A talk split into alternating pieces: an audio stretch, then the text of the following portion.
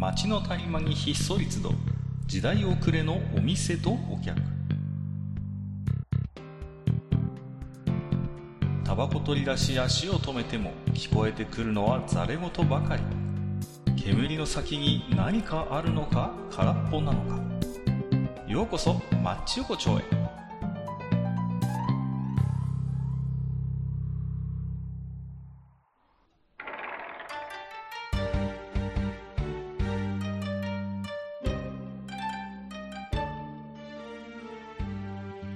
ゆうたでしょまだやってる？ああ、かかいらっしゃい。まあまあ、どうぞどうぞ。いや、どうもどうも。えいやーもうね、なんか今日も、あの、端っこの方にね、一うなんです座ってますけどもね。うんなんかね、ほんとスルッといるよね。ほんとね。ね、いやー前回もそうなんですけど、全然このね、聞いてる人のこと考えない酔っ払いでね、本当聞き苦しいことがあって申し訳ないなと思うんですけどね、ね。申し訳ない。ね、今ね、一生懸命、あの、焼酎に入れた梅干しを崩してますけどね、今ね。なんで、その梅干しの話するからさ、ちょっと。そりゃ、梅干しをね、焼酎に入れたくなるっていうのは、誰やしもがそうだし、多分聞きながら梅干しを入れてる、前回のね、放送聞きながら、こう、梅干しをね、入れてる人もいっぱいいるんじゃないかなって僕は思いますよ。えー、一応、一応紹介しますよ。ネズミさんです。皆さんこんばんは、ネズミです。今日はとっても元気です。はい元気っていうか出来上がってるというかね、もう出来上がってますね。まあま何？あ、あのーちょっとね、この前、僕、はい久しぶりに、まあまあ、あの、うんちょ、ちゃんとした中華料理屋にちょっと行ってきてね。まあ、ちょっとそういう仕事の方の絡みでね、会があって。はいで、まあ、久々にあの、円卓のですね、くるくる回る中華料理屋に行ってきたわけですよ。はいはいでね、あのーうんまあ、中華料理の前菜って、はい。ちょっと謎すぎませんかっていう話。謎ですよね。あの、あのね、いい今から大将もネズミさんもググっちゃダメですよ。ググっちゃダメですけど、はい。あのさ、あの、うんピータンってなんであんなことになるの？不思議すぎません？ピータン。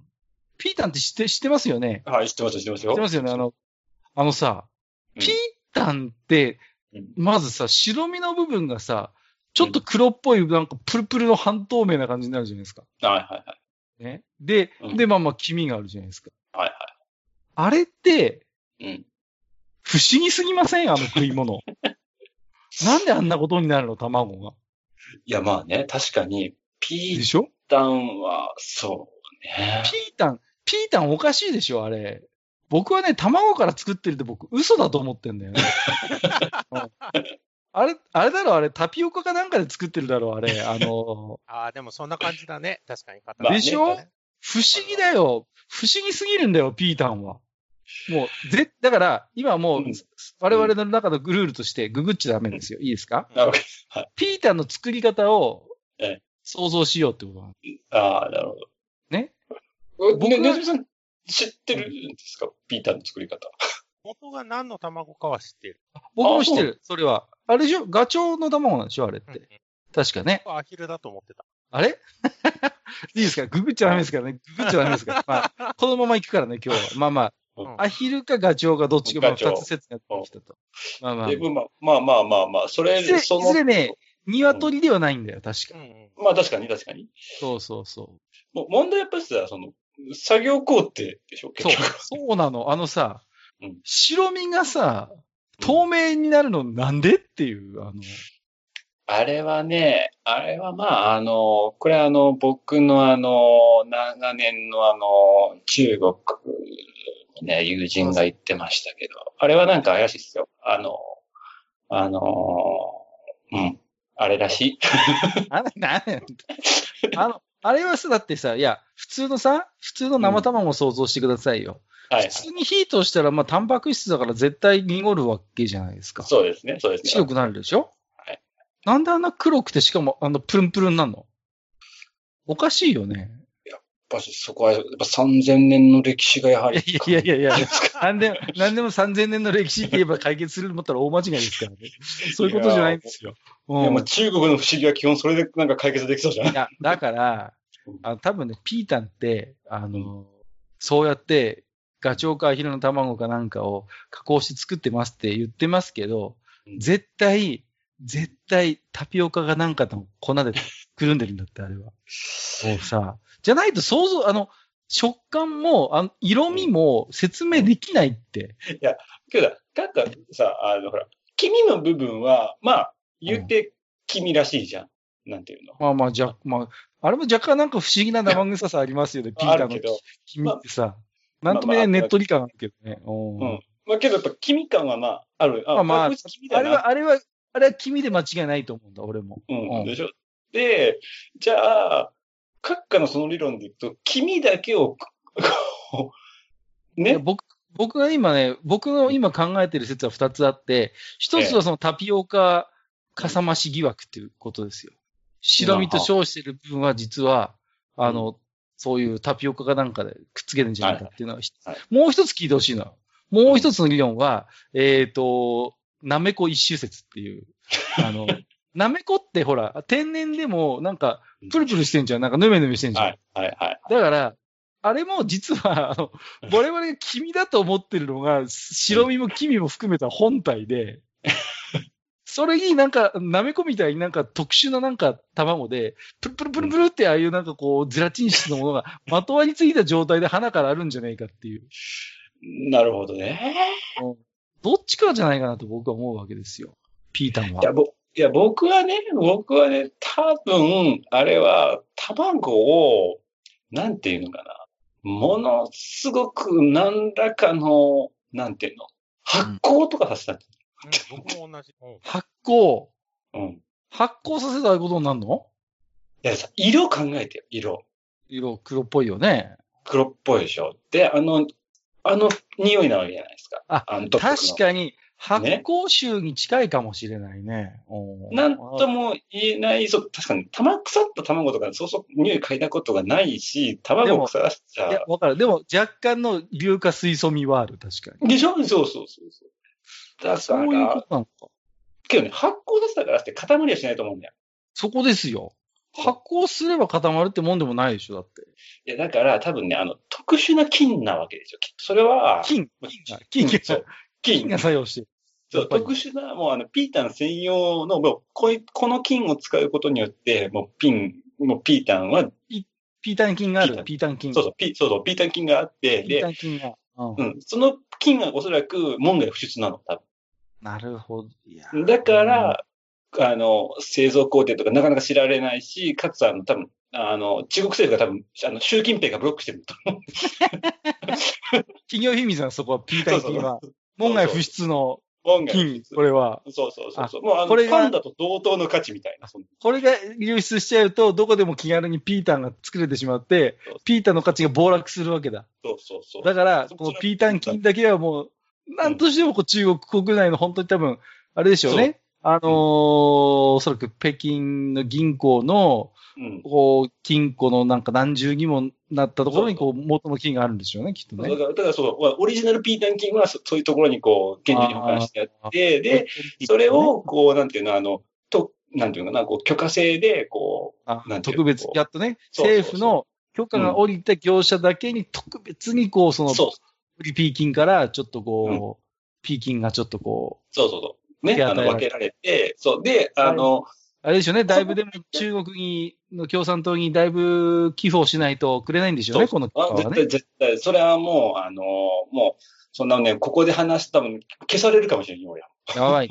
このポッドキャスト今回で終わってたら、ちょっと何らかの圧力がかかったと思って、そうですね。そういうことですね。ああ、ねなんか、でもそれはちょっと説得力あるかもしれないね。まあ、金は、な、金、うんあの、発酵はなんかね、なんか、発、発酵、けどね、発酵してもじゃあ、固まるかなっても思うんだよね、やっぱね。ここでちょっとネズミ先生のちょっとお考えを聞こうじゃないですか。はいピーターの謎について。全然当てはまってないかもしれないけど、僕はそもそも火を入れてるのかっていうのを思ってて。おうん。おの農家熱。あだから、だからそう、農家熱で発酵説の方が強いかなって思ってる。あいや、でも。でも、黄身はでも割とゆで卵っぽくっぽい黄身になってません、うん、になってるけど、でも臭いじゃん。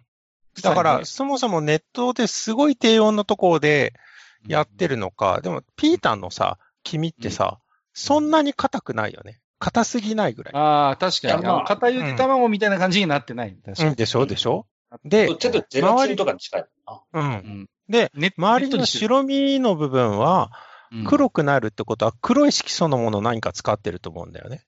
おうん。で、うん僕がずっと思ってたのは、うんもう想像でしかないけども、だから僕はこう、保存をするために、うん炭とか竹炭とか、あそういうもので、こう、うんずっとつけておいて、うんまあ2ヶ月とか3ヶ月とか放置すると、ああいうものになるんじゃないかと。うん。ほー。僕はずっとそう思ってた。ああの、ピータン独特なあの外の黒いうんプルプルした部分っていうのは、その、炭の色が映ったようなものかもしれなそい。うそうそうそう。はあで白身だったらさ、だって鶏の卵の白身って透明じゃない。透明で。ピータンの周りの黒い部分も透明じゃない意外と。うんうんうん。うん、透き通ってるじゃんね。それを考えたら、そんなに火は入れてないんじゃないかなっておなるほどね。思うんだよね。その、ピータン菌についてはどう思うんですか、ピータン菌は。うん、何を頭のおかしいこと言ってるんだ、こいつらって聞いてたけど。いやいやいや、なめこもそうだし、なめいや、タピオカ入れんじゃないよと思ってたけど。いやいやいやいやいや、ありえない話じゃないじゃん。あの、もう、いやちょっとねあの、指摘はさ、すごく僕はね、ある意味、あのーいいとこ言ってる、その色素って話ですよ、色素。うん。あのね、それはね、もう一つ僕のね、危険な考えがあって、はいアヒアヒルラガガチョウを極度のうんストレス状態に置くんですよ。その、ああのね。あの、卵が出てくるお尻にペット絆創膏みたいなのがあって、うんうん。本来出したいのに出せないみたいな状態を作ってる。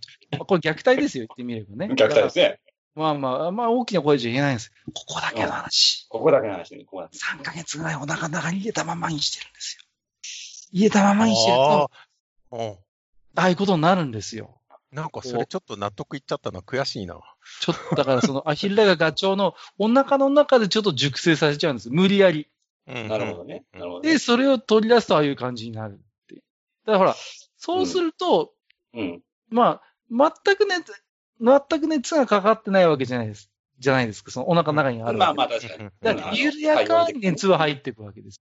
で、しかもゆで、その、ね、ちょうどいい感じだから、もしかしたら熟成するのかもしれない。その卵自体。その、うんアヒルラガガチョウのね、お腹の中で。うんそれをこう、取り出すと、ある、こう、ピーターになるのかな。なるほああ。くそ、なんかな、なんか納得させられそうで悔しいな。いやいど。まや。あ、フォアグラに近いやつやな、それなんか。あだから、これ、だからね、今後多分ピータンは、その、もしこれが本当だとすると、ちょっとうん今後多分作れなくなるでしょうね。その、まあ、そうでしょうね。今、今、世界的なこういう動物虐待禁止っていうことを考えると、ちょっとピーターの作り方とあまりにもちょっとうん。かわいそうだということで、もしかしたら、あのーあれですね、あの、レバ刺しみたいな運命をたどる可能性は、なきにしもあらずということで、ちょっとね、うんピピーターの話でほぼ終わっちゃったんですけど、あの、ええあのね、クラゲっていうのもあるでしょ。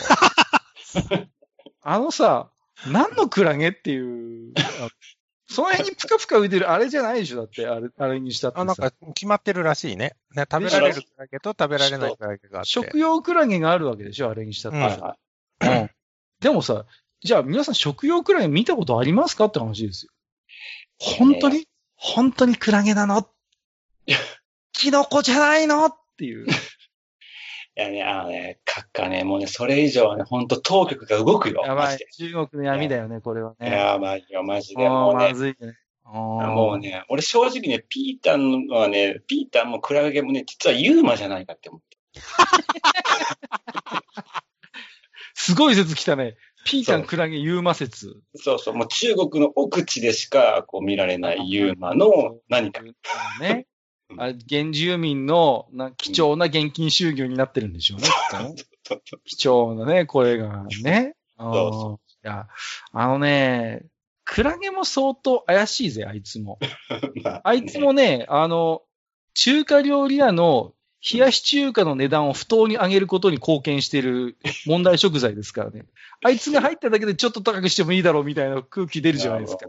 ちょっとクラゲ入った冷やし中華って、まあ1000円してもしょうがないかみたいなことあるじゃないですか。うんうん。おかしいって。あいつは、冷や、町の中華料理屋の冷やし中華の値段を不当に上げることに貢献している問題食材ですよ、クラゲは。あれけど何なんだでも、かかさ、キクラゲってあるじゃんか。あれけど、だから、あれは、だからなんかキノコ臭あるじゃん？なんか。まあまあまあ、まあ、キノコですからね。キキクラゲはね。ね。けどさ、あのクラゲって、俺も食べたことあるけど、あれ、海のものとも山のものともそうなの怪しいでしょ？怪しいでしょ？あれね、うんタピオカなんじゃねえかなと思ってる。水分ちょっと、こう、少なめに練り上げたタピオカ粉じゃねえかな。あーこれについてネズミさんはどうお考えですか？クラゲ問題は。クラゲ問題については、あの、二つのカテゴリーに分けると、まず一つ、あの、クラゲっていうと、少し前に有名になったクラゲいたじゃないですか。越前クラゲって。あはいはいああ、はい。大発生してね、問題になってるやつ。んあれはまた巨大で全然食べられないっていうのがあって、うん食用にできたらどんだけいいかって話がね、当時話題になってましたけど、で、あの、数少ない成功例として、うん。越前クラゲ入りのソフトクリームっていうのがあったんですよ。ああ、ニュースで見たよ。見た見た。うん見た気がする、俺も。でも、そのくらいしかできないんですよ。要するにソフトクリームの中に忍ばせて、なんとなく食感だけ、ソフトクリームの甘さでなんとかしてやろうみたいな。なんとかごまかしてやろうってことでしょ？結局ねそうそうだから、クラゲにもいろんな種類があって、やっぱり、美味しく食べられるものと食べられないものはもちろんあるだろうし、だから、こう、普段うちらが食べてるクラゲが一体どんなクラゲなのかっていうのはね、ちょっと気になるところはありますよね。でしょ？そうなんですよ。いや、ね。だから、それについてもね、うんうん。タピオカなんじゃねえかいや、だから、だから、ユーマだって。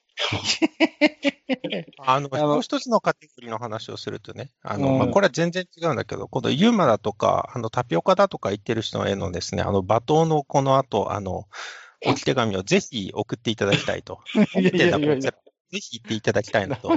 あの、割と酔っ払ってるけども、平常な私が言ってることを、今ここに声を大にして言いたいね。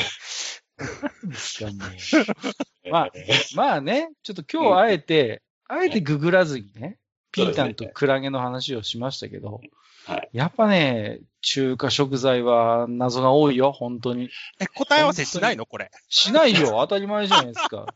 ダメだよ、そんなの。しないまま終わるんだよ、マッチ横丁そう。そうそう。ね？もうこれ、そうこれしあしちゃったらこれ当局が来るからね、これね。そうそうそう。ね？もしかしたらここでうっかりググるもんならね、もう我々はアンタッチャブルな部分に手を突っ込んだし、そうことになるかもしれないわけですからそう、ね。この置き手紙を読みたいと思います。毎度おなじみ、えー、アマンさんいただいております。ありがとうございます。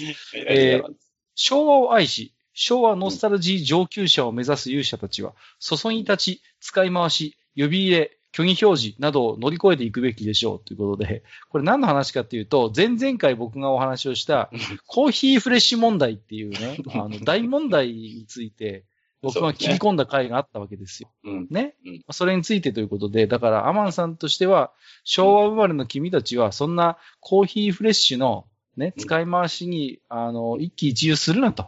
そうですと。構えろというね。そういうことなんですよ。うんね。あの、もう一つアマンさんいただいてまして、写真付きいただいてましてね、ええ添付の写真のような使い切りの小瓶に入ってれば安心かもということで、コーヒーフレッシュがちょうどこう、使い切れるぐらいのこ小瓶に入ってるんですよ。ああ、はいはい。うん。ありますね、たまにね。ここれだったらね、確かに何の心配もないの。これ。んところが、僕が言っているその昭和レトロの喫茶店は、あの銀の壺にたっぷり入ってくるわけですよ。4杯分ぐらいあるやつやろ？そうなのよ。それが僕を余計に悩ませるわけ。うん使い回ししてんじゃねえかなっていうね、本当に。まあ、だからね、このコーヒーフレッシュ問題はなかなか根が深いんですよ。本当に。ね、あの、この時期の閣下のね、あの、多分、喫茶店での一番のね。悩みの種なんですよ、これが。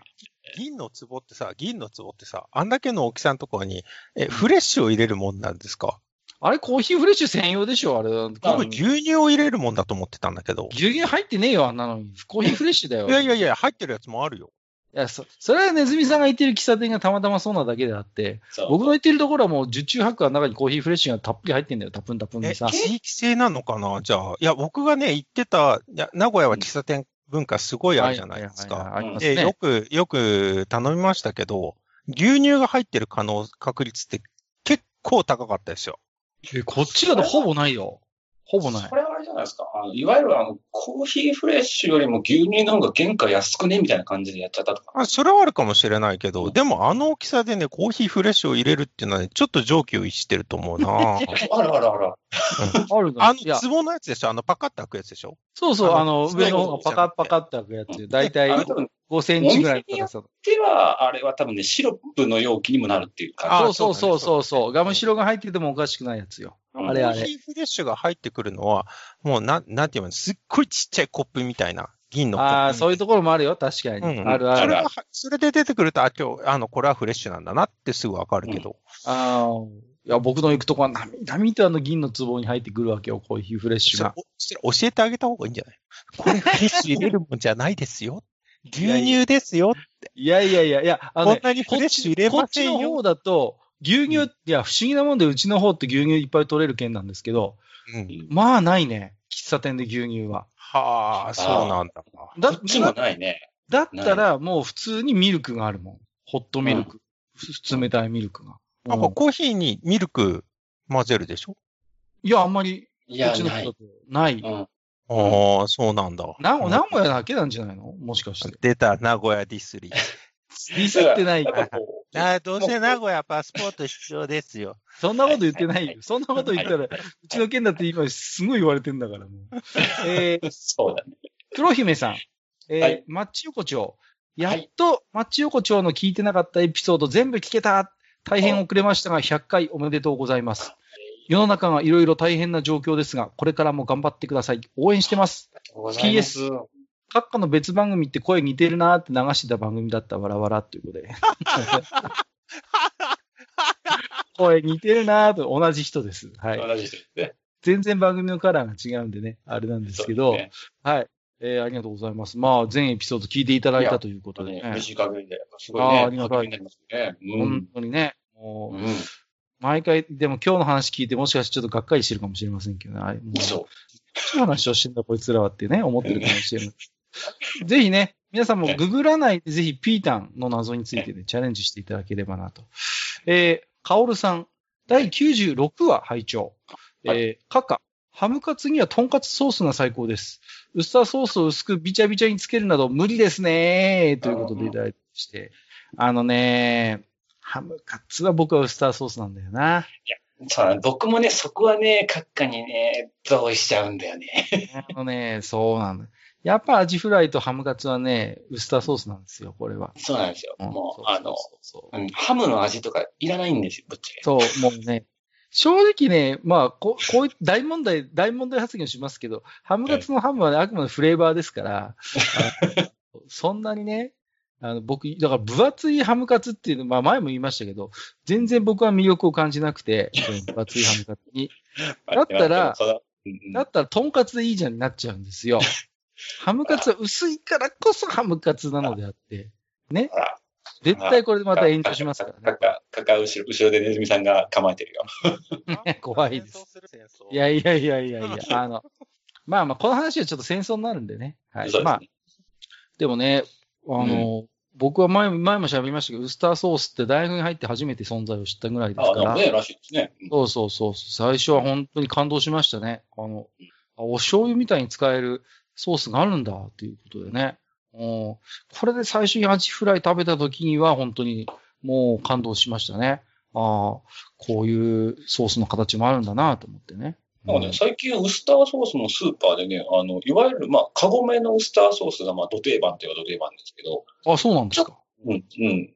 ちょっと、なんていうんですか、おしゃれウスターソースが出てきてるんですよ。おしゃれウスターソース？そうそえ？ウスターソースって基本庶民の庶民庶民の調味料じゃないの？あれは。うそうあほら、カゴメのウスターソースととかって結構容量入ってても言って300円ぐらいで買えるじゃないですか、あれ。はいはいはいはい、わかるよ。けど、それよりも全然量少ないんで5、600円するようなやつとかね。こう、いや、瓶とかに入ってね。ああ、そうなんだ。いでや僕の中でウスターソースのイメージってさ、学生寮とかの食堂の真ん中に常温で放置されてる、ずんぐりむっくりとしたあのプラスチックのちょっと三角形、三角錐みたいな形をした、で、うんちょっと水で出るとかチュッと飛び出てる。あれにこう、醤油とちちょっと違う色でこうは収まってる、びしゃびしゃのソースみたいなイメージがあるんですよね。そうそう。まあ、あの辺はね、多分カゴメ系だとああ、そうなんかね、調べたらもともとね、ウスターソース自体はなんかイギリスだったかな元は。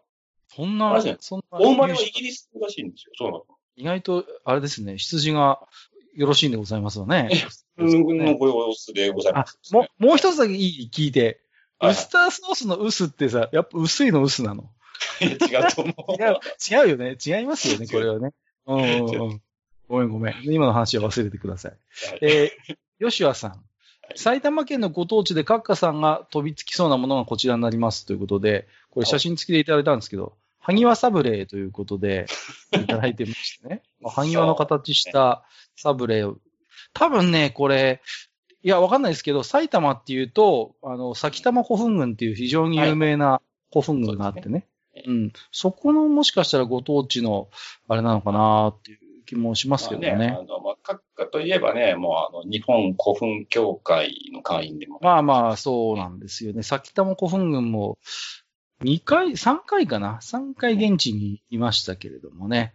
おここは関東屈指のもう古墳スポットですからね。あの、稲荷山古墳っていうでっかい前方後円墳があって、そこで、あの、県が出土したんですよね。そのあ、若武大君っていうねはい。まあ、有略天皇じゃないかと言われてますけれども、非常に日本史的にも価値の大きい刀剣が出てきた、由緒正しい、その、まあこの話長くなるんで、この辺にしておきますけど、はい。えー、ね。あの、僕はでもね、語弊のある言い方しますけど、埴輪にはそんなね、古墳ほど興味がないんですよ。すごいこれ、語弊のある言い方なんですけど、うん。あの、違うんですよ。あの、埴輪さんのことじゃないですよ。あの、あくまで、あの、オリジナルのね。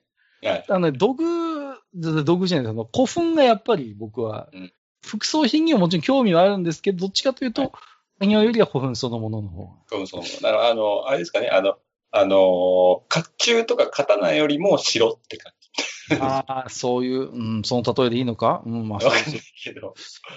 あ、けどあれなんだ、古墳と道具って何が違うんですか、え、埴輪と道具？あごめんなさい、ど道具、そうだ、埴輪と道具だ、ごめんなさい。埴輪と道具は全然違いますよ。あの、道具はもうちょっと時代が前ですから、どちらかというそうと。なんだ。はいはいはい。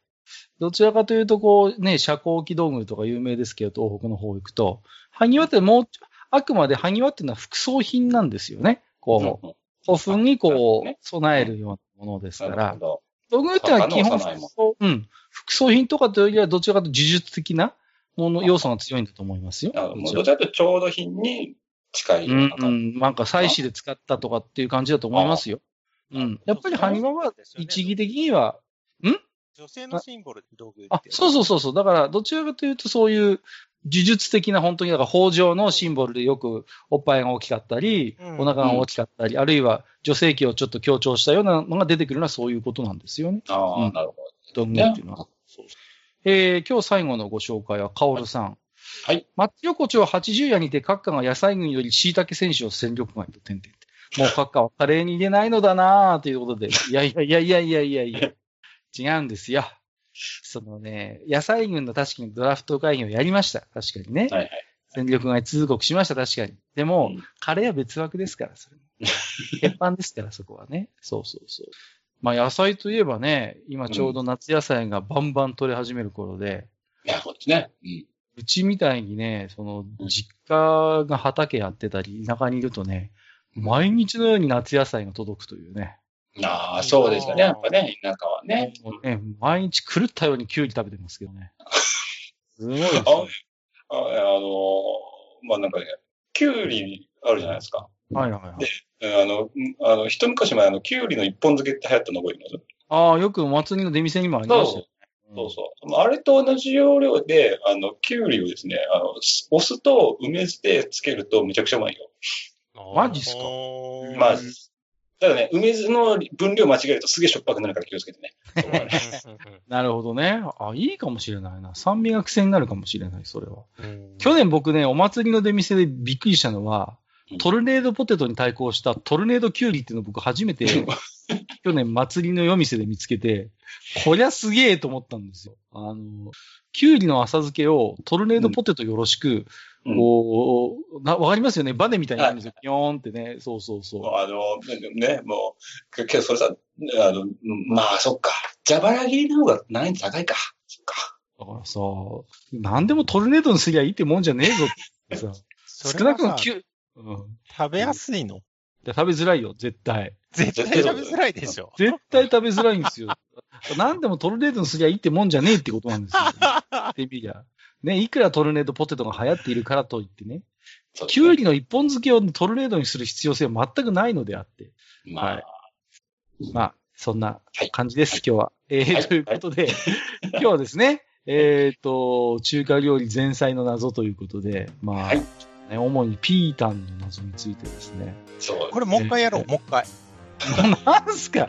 もう一回？って、もうい。や、まだまだ中華料理の前菜だけじゃなくて、いろいろあるでしょありますよ。本当に。うん料理にはいろいろ謎はあるんで、謎食材あるね、確かに、ね。謎食材あるんで、ちょそれについてはね、もう一回、まあいろいろあるの、本当に。だから、ツバメの巣って言ってるけど、あれ草じゃねえのかとかさ、いろいろあるんですよ。その、あれは何食ってんのっていう、高級食材って言われるけど、みたいなさ。まあまあまあ、わかんないけど、うまいもんだよね。なんか、なんかよくわかんないけどね。そうそうそう。あ俺もね、あ、なんなんだっけ、中国のなんかね、スパイスかなんかだと思うんだけど、なんかさ、手のひらみたいな形したなんか乾燥したやつ知らない？ある、あるあるある。なんだっけ？なんか見たことあるよ。うんあれはさ、ね、植物かい、なんか、何？っていうのはある。あるのね。うん、あるある。そうそうそうそう。まあまあ、ちょっとね、これはまたやりましょう。いろいろ奥深い世界なんで、なかなかね。はい。じゃあ今日もね、ちょっと僕もこれから、えー、ちょっとピータンの謎をね、解き明かすべく、はい、ちょっと中華料理屋に寄って帰ろうかなと思いますんで、はい。まあということでね。中華料理屋さんに聞いてみて、これユーマって。言うまではないと思う。まあまあ。はいまあね、そうそうそう。風来の試練ってゲームに飛びピータンって出てきますよね。どうでもいいですけど。あのあったっけ、そんな。すぐ、すぐ逃げるやつ。知りません？倒すとアイテム必ず落とすやつ。すいません。あの、広がらなかったんで、これ、この辺にしときます。はい。じゃあ、また、えー今日大将来ますんで、じゃはいあ、大将、はいえーあとネズミさんも今日はどうもありがとうございました。はい、はい、ありがとうございました。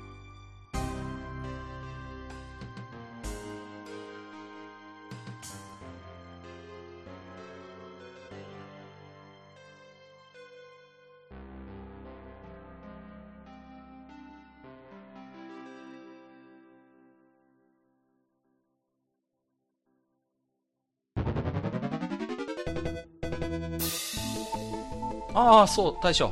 もう一つだけ。なんで愛想そっかしいね。うんなんでもこの町横丁、聞き手の方から置き手紙が届くそうじゃないですか。そうそう、不思議な話だ いやね。いや別に不思議じゃないんですよ。で、えーと、どうすれば届くんですか？あーなんでも、ブログのお便り投稿フォームか、直接メールすれば届くんです。うーん、えーブログに載ってるメールアドレスに直接送ってもいいんだね。